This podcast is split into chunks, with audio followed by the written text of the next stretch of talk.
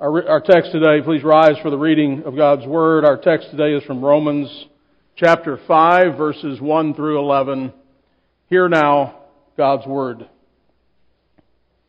Therefore, having been justified by faith, we have peace with God through our Lord Jesus Christ, through whom also we have access by faith into this grace in which we stand, and rejoice in hope of the glory of God.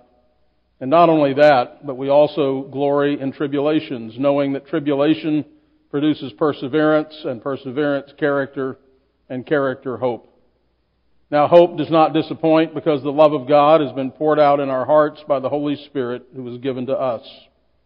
For when we were still without strength, in due time Christ died for the ungodly. For scarcely for a righteous man will one die, yet perhaps for a good man someone would even dare to die. But God demonstrates His own love toward us in that while we were yet sinners, Christ died for us. Much more then, having now been justified by His blood, we shall be saved from wrath through Him. For if, when we were enemies, we were reconciled to God through the death of His Son, much more having been reconciled, we shall be saved by His life. And not only that, but we also rejoice in God through our Lord Jesus Christ, through whom we have now received the reconciliation. And thus far, the reading of God's Word. And all God's people said. Amen. Have you ever had a falling out with someone where you were no longer speaking? In fact, you may have found yourself avoiding that person they have offended you, or perhaps you have offended them, or both. You are separated. You are unreconciled. Perhaps neither side is prepared to make the first move to attempt to repair the relationship. Ever since Adam hid himself from God in the garden, most people have been doing the same thing. The prophet Isaiah says that your iniquities have separated you from your God, and your sins have hidden his face from you. Sin separates, it kills. In Romans 5, we see God, by his grace alone, initiating reconciliation by removing our sin. Of course, he's not the offender, we're the offender. But he is the one that initiates, that makes the move to repair the relationship, to restore us, to be reconciled. He moved, he moved, and we, by His grace, responded. And as a result, the text tells us, we now have peace with God.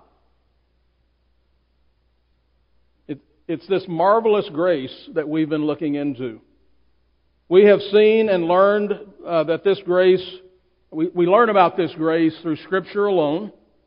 And last time we considered that it is through Christ alone that this grace is made possible. Jesus does all the work.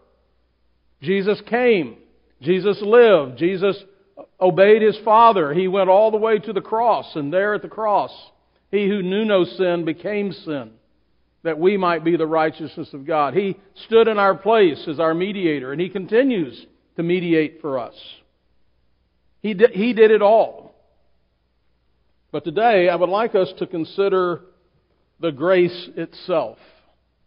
In our five slogans of the Reformation, this is grace alone. Chapter 5 of Romans begins by asserting three things. We have been justified by faith, we have peace with God, and we have hope of the glory of God. Of course, all of this is through Jesus Christ, and all of it is due to the grace of God. We, have now, we now have the right to approach Him, which is the language of the temple where certain people gained access and were able to come near to God. This is described in the text as access, access by faith into this grace in which we stand. Access is critical. Grace is God Himself in a merciful disposition toward sinful men. The justification of sinners. is the most extreme and glorious manifestation of grace there is. It doesn't get any bigger, doesn't get any better. I love the Westminster Shorter Catechism question and answer 33 simply, what is justification? Justification is an act of God's free grace. Justification is an act. It's something God does all on His own. It's an act of His free grace wherein He pardons all of our sins and accepts us as righteous in His sight only for the righteousness of Christ which is imputed to us and received by faith alone. This justification is an event in which the power of God is demonstrated, and it is no less effective than the manifestations of His wrath. Both of those are acts of His judgment. One is a judgment to pardon, the other a judgment to, to punish, but the Bible presents God as the judge in either case. The purpose of God's justifying work in setting forth Christ as a propitiatory sacrifice, that is, one who removes his wrath, his just judgment and wrath against sinners, is to show that God is just even in his justifying sinners who believe in Jesus. The law of God. Do you like it? Is it your friend? Are you attracted to it? when you hear the law? Do you, frown, do you frown or smile? Is that welcoming or off putting? The law of God is always about love. How to love God. How to love our neighbor. The opposite of law is what? It's not, the opposite of law is not grace. The opposite of law is lawlessness.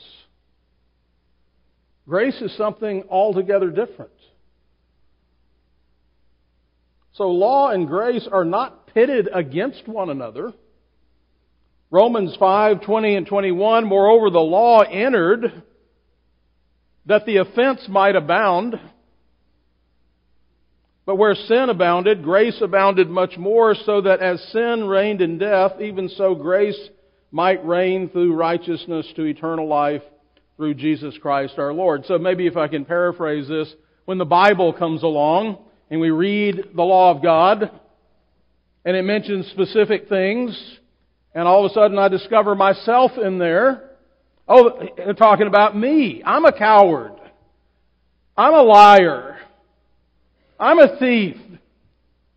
It's shining a light on me. And as it does, I become undone like Isaiah. Woe is me. I'm in trouble. Grace is bigger than that.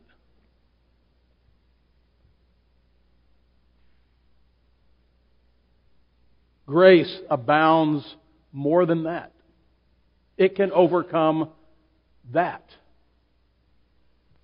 So when the righteous, perfect, holy, loving law of God in exhaustive detail is held up as a standard, we, all of us, fall short. Sin is exposed. And the need for God's favor God's grace, His ill deserved favor, is made evident. Martin Luther said, the fatuous idea that a person can be holy by himself denies God the pleasure of saving sinners. God must therefore first take the sledgehammer of the law in his fist and smash the beast of self-righteousness and its brood of self-confidence, self-wisdom, and self-help. When the conscience has been thoroughly frightened by the law, it welcomes the gospel of grace with its message of a Savior who came not to break the bruised reed, nor to quench the smoking flax, but to preach glad tidings to the poor, to heal the brokenhearted, and to grant forgiveness of sins to all the captives. The word of forgiveness is the word of the Creator who calls things that are not into being. Do you hear that? The same God that said, Let there be light, and there was light. That's the God now in His grace that says, Your sins have been forgiven. By grace alone, God not only wipes the slate clean, He not only cancels the debt, He also empowers the forgiven sinner. Justification does not conclude the process of salvation, but it places the justified sinner in a new position of service. Whom God justifies, these he also glorifies. Only when God justifies is there a peace within which does not need to vindicate itself. God's justifying act is wholly of grace, wholly gracious. Luther, Zwingli, Calvin, Knox all echo Augustine's conviction that grace does not find us willing, it makes us willing. Aren't you glad? According to Luther, whereas man's love is aroused by what is lovable, the love of God finds nothing lovable in man, but creates in man what God loves. That is, God love, God's love confers good not because we are lovable, but because we're loved.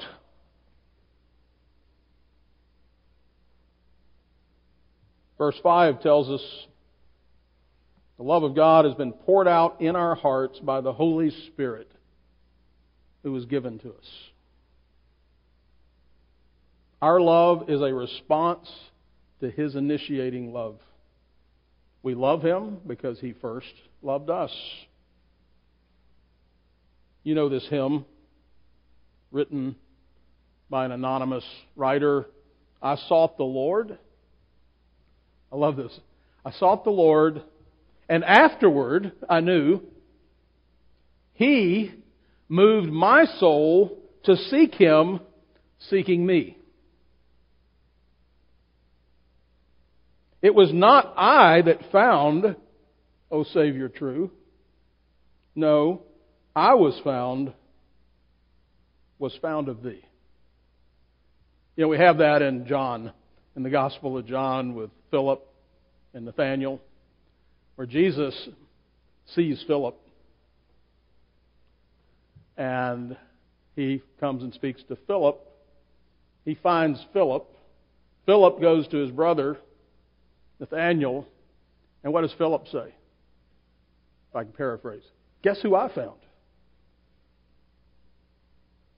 See, Philip thought he found Jesus, but the text tells us that Jesus actually found Philip.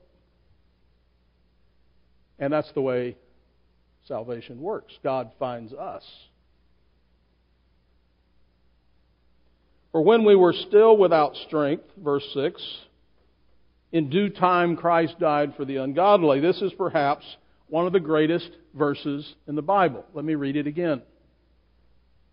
For when we were still without strength, in due time, Christ died for the ungodly.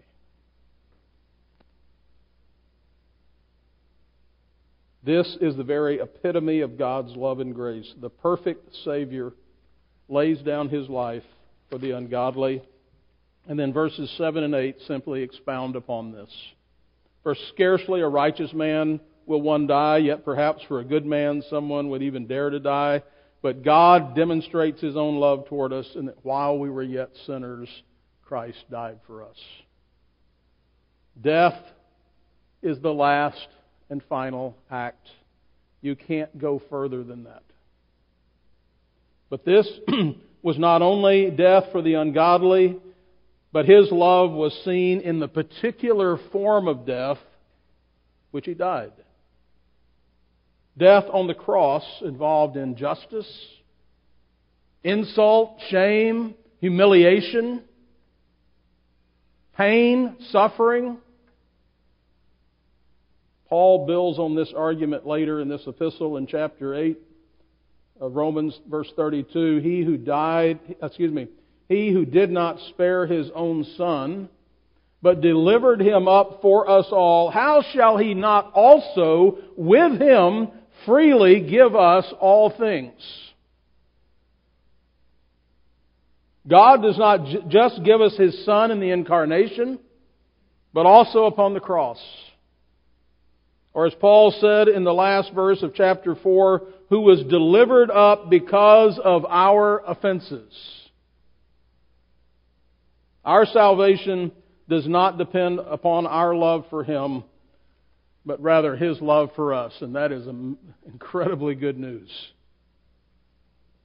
Our salvation rests entirely on the grace and love of God toward us. Paul describes it this way, Philippians 2 8. And being found in appearance as a man, he, Jesus, humbled himself and became obedient to the point of death, even death on the cross.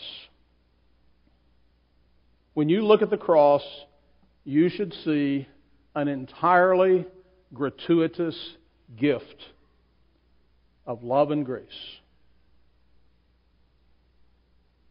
If it had been done for good people, that would be one thing. But Paul tells us four things in this passage about the recipients of grace. See if you can find yourself.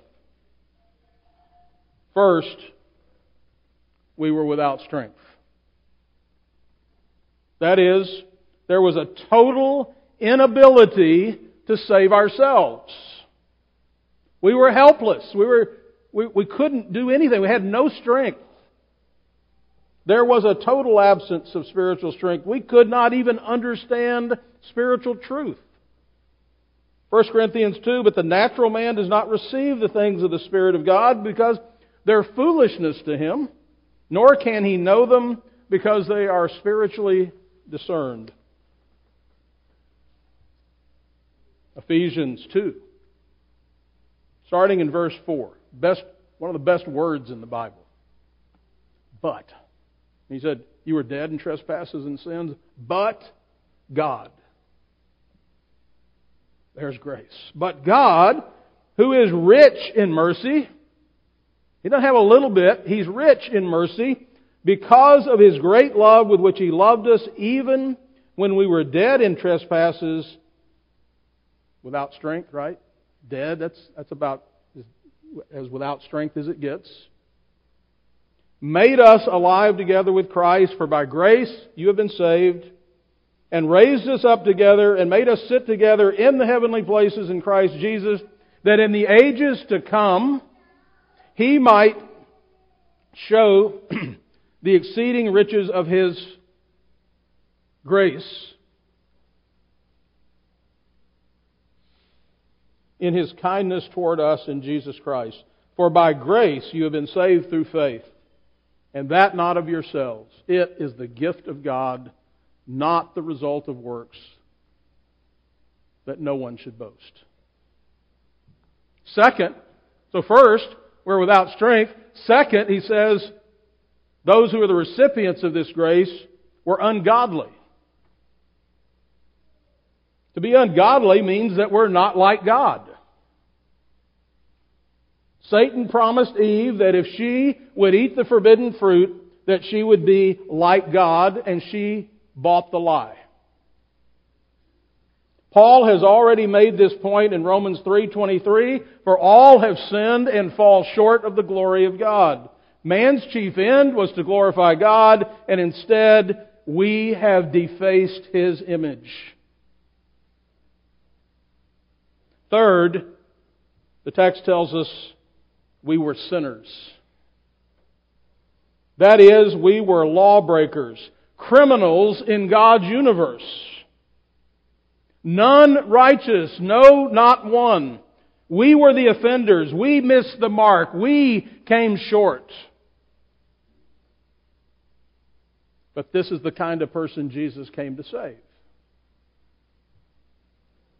Number four, verse 10, we were enemies. We were actively opposed to God. We don't delight in Him or His law. The sinner hates God and pits his own will against the will of God. Romans 8, 7 through 8, because the carnal mind is enmity against God or hostile, for it is not subject to the law of God, for it is, nor indeed can be. So then, those who are in the flesh cannot please God. And so God's marvelous grace is seen in the fact that when we were like this, when we were without strength, when we were ungodly, when we were sinners, when we were enemies, when we deserved justice, punishment, wrath, that's when He sent His Son to die for us. It was the Son who did the work, but it was the Father who sent the Son to do the work. God was in Christ reconciling the world to Himself, repairing the broken relationship. God hates sin, but He has an everlasting love for the sinner. In fact, it's His great hatred of sin in the light of His holiness that demonstrates His marvelous grace. That's the backdrop. Romans 9. What if God, wanting to show his wrath and make his power known, endured with much long suffering the vessels of wrath prepared for destruction, and that, and that he might make known the riches of his glory on the vessels of mercy, which he had prepared beforehand for glory. Even us, whom he called, not of the Jews only, but also of the Gentiles. This was all part of God's plan, and the text tells us again, in due time. In other words, at the appropriate time, or at the appointed time when God was ready to reveal this. Galatians 4 4, but when the fullness of time had come, God sent forth His Son, born of a woman under the law. God's grace was part of God's plan before the foundation of the world, and thus the Bible speaks of Jesus as being the Lamb that was slain before the foundation of the world. If salvation is the result of God's eternal plan to demonstrate His love for us, then it is His grace alone that explains our salvation. Ephesians 1 4 through 10. He chose us. Wait a minute, I thought I chose Him. No, I chose Him after He chose me. He chose us in Him before the foundation of the world.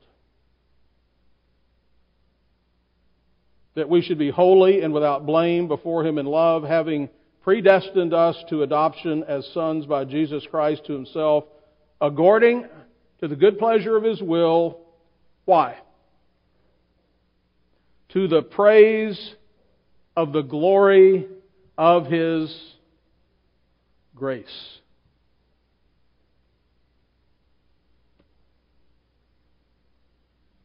Unlike our love, which is impulsive and changeable, His love is unchangeable and eternal. God's love has done everything we need and everything we shall need. Verse 8 again, but God demonstrates His love toward us in that while we were yet sinners, Christ died for us. Another significant point regarding the due time was that God's gracious intervention came again when we were still without strength. Not just us individually, but think about the historical setting for this. The Jews, the Greeks, the Romans had all demonstrated that they were unable to save themselves. The Jews had the law, the Greeks had their philosophy, the Romans had their political and military power. and they could not save man.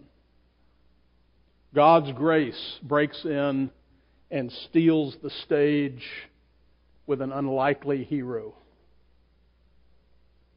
This is always the point when we are, it's always the point that when we are without strength, that's when God sends His Son. Notice also that it was not the life or the miracles or the teaching of Jesus so much as it was His death that demonstrates His love for us. love is always about the sacrifice of ourselves for the sake of someone else. Without His death, you could not be saved. It was essential. Hebrews 2 9. But we see Jesus, who was made a little lower than the angels for the suffering of death, crowned with glory and honor, that he, by the grace of God, might taste death for everyone. If God has done the hard thing for us, justifying us, then how much more will He do when it comes to doing the easier thing? This is the force of verses 9 and 10. Much more then. Having now been justified by his blood, we shall be saved from wrath through him. For if, when we were enemies, we were reconciled to God through the death of his Son, much more, having been reconciled, we shall be saved by his life. Now, thanks to the marvelous grace of God, we have something to celebrate and rejoice in. And not only that, but we also rejoice in God through our Lord Jesus Christ, through whom we have now already received the reconciliation. We're about to come to the Lord's table to eat with Him, to commune with Him. We walk with Him. We live with Him. Every day, every moment, we have been reconciled. We have a great picture of this both in the story of the sinful woman, another story of where a woman washed the feet of Jesus, in this case with her tears and her valuable perfume and in the subsequent parable of the debtors that Jesus spoke to the Pharisees. I want to read that as we wrap up this morning from Luke 7.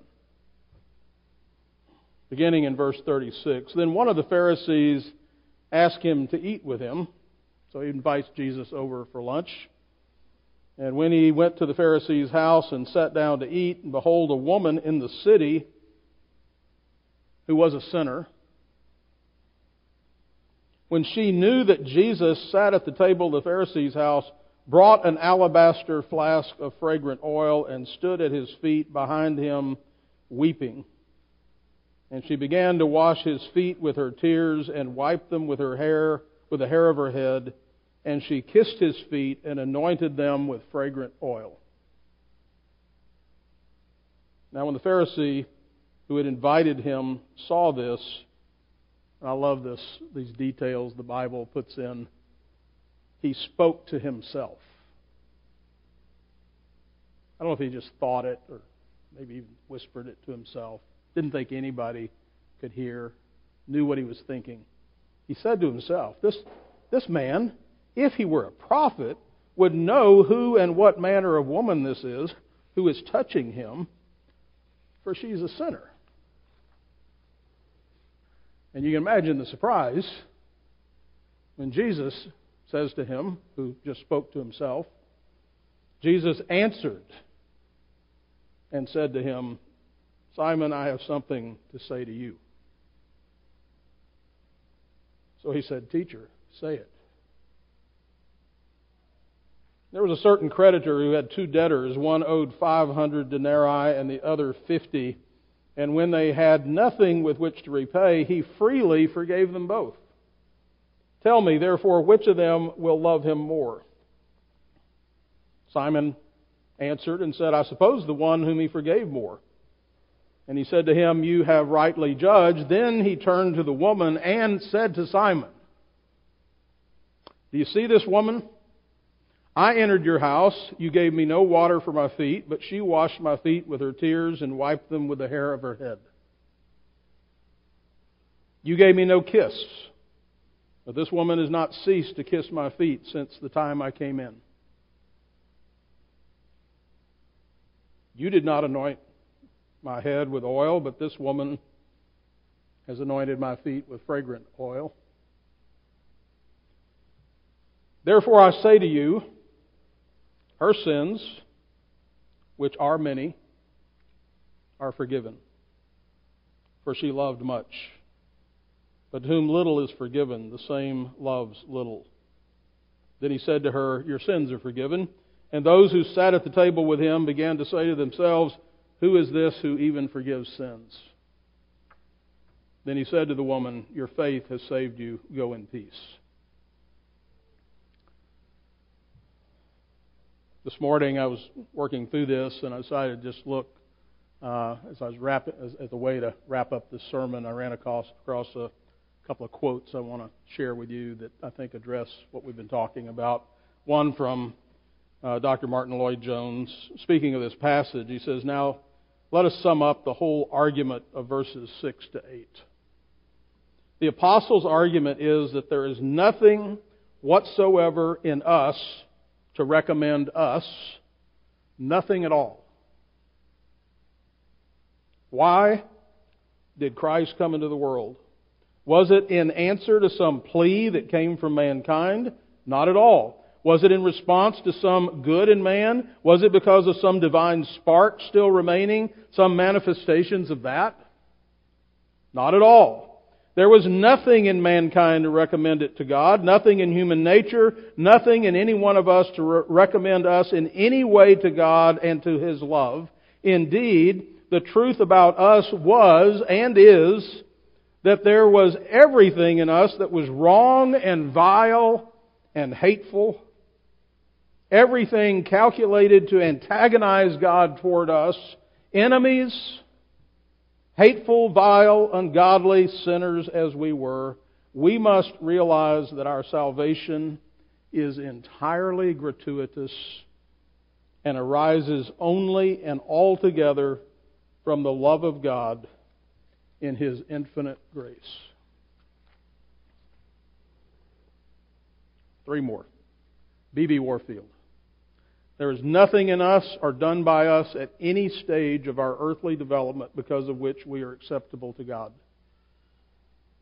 We must always be accepted for Christ's sake, or we cannot ever be accepted at all. This is not true of us only when we believe, it is just as true after we have believed. It will continue to be true as long as we live. It is always on His blood and righteousness alone that we can rest. There is never anything that we are or have or do that can take his place or that take a place along with him. We are always unworthy, and all that we have to do of good is always of pure grace.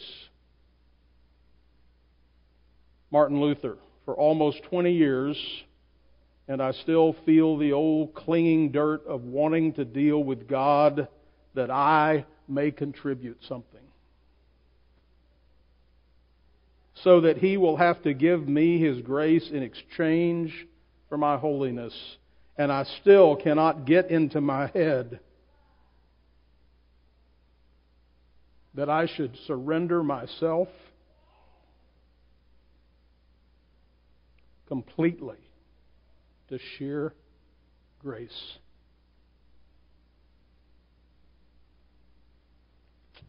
And finally, John Calvin. The more eminently that anyone excels in holiness, the farther he feels himself from perfect righteousness. And the more clearly he perceives that he can trust nothing but the mercy of God alone. Hence it appears that those are grossly mistaken who conceive that the pardon of sin is necessary only to the beginning of righteousness, as believers are every day involved in many faults, it will profit them nothing that they have once entered the way of righteousness unless the same grace which brought them into it accompany them to the last step of life. Let's pray.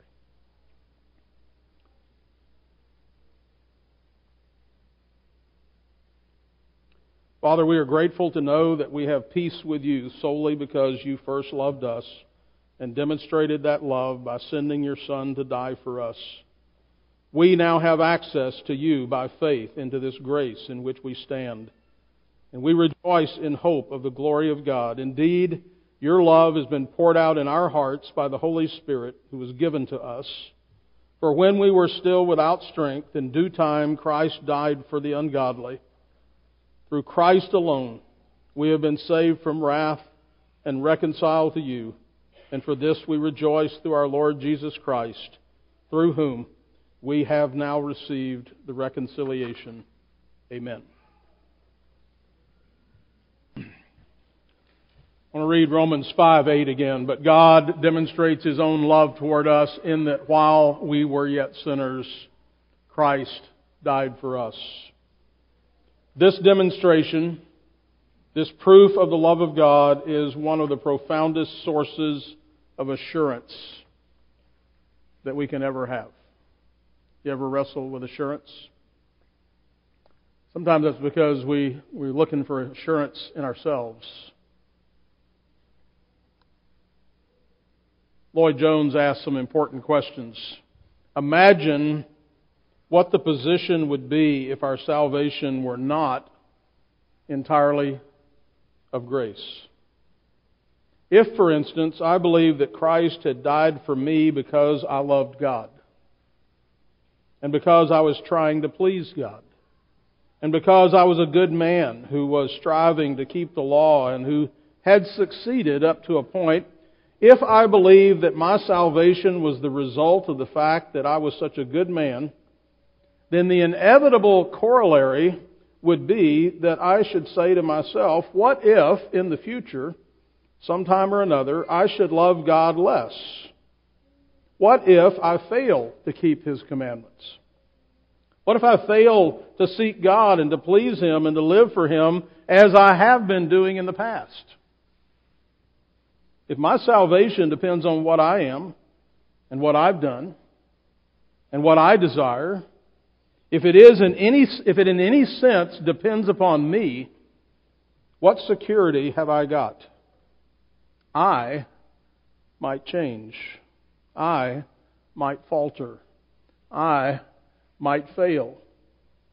If our salvation depended in any sense or to any extent at all upon ourselves, our position would always be precarious.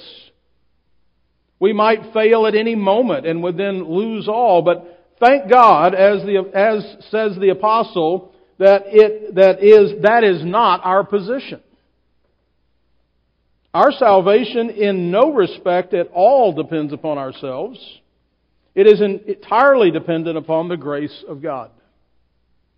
And because my salvation depends upon the grace of God and on that alone, and on nothing in me, I am sure of it.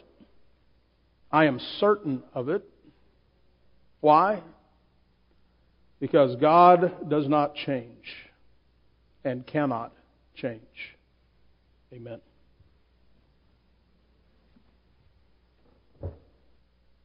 O Lord our God, we acknowledge that you alone are the initiator and worker of our salvation. We cannot save ourselves, nor can we assist you in saving us. We are the blessed objects of your grace. Clearly, Christ did demonstrate his love toward us, and that while we were yet sinners, he died for us.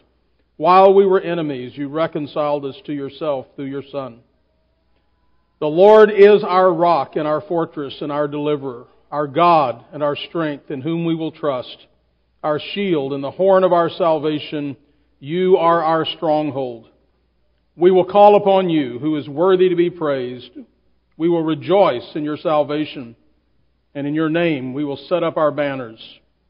Some trust in chariots and some in horses, but we will remember the name of the Lord our God.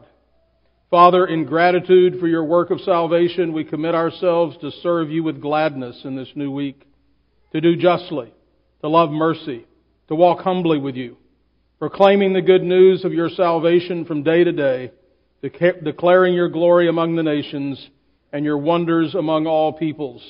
For you, O Lord, are great. and greatly to be praised. You are to be feared above all gods. Bless now our time of rest and fellowship as we delight in you and in one another. We pray in Jesus' name. Amen. I urge you in the sight of God who gives life to all things and before Christ Jesus, who witnessed the good confession before Pontius Pilate, that you keep this commandment without spot, blameless, until our Lord Jesus Christ appearing, which he will manifest in his own time.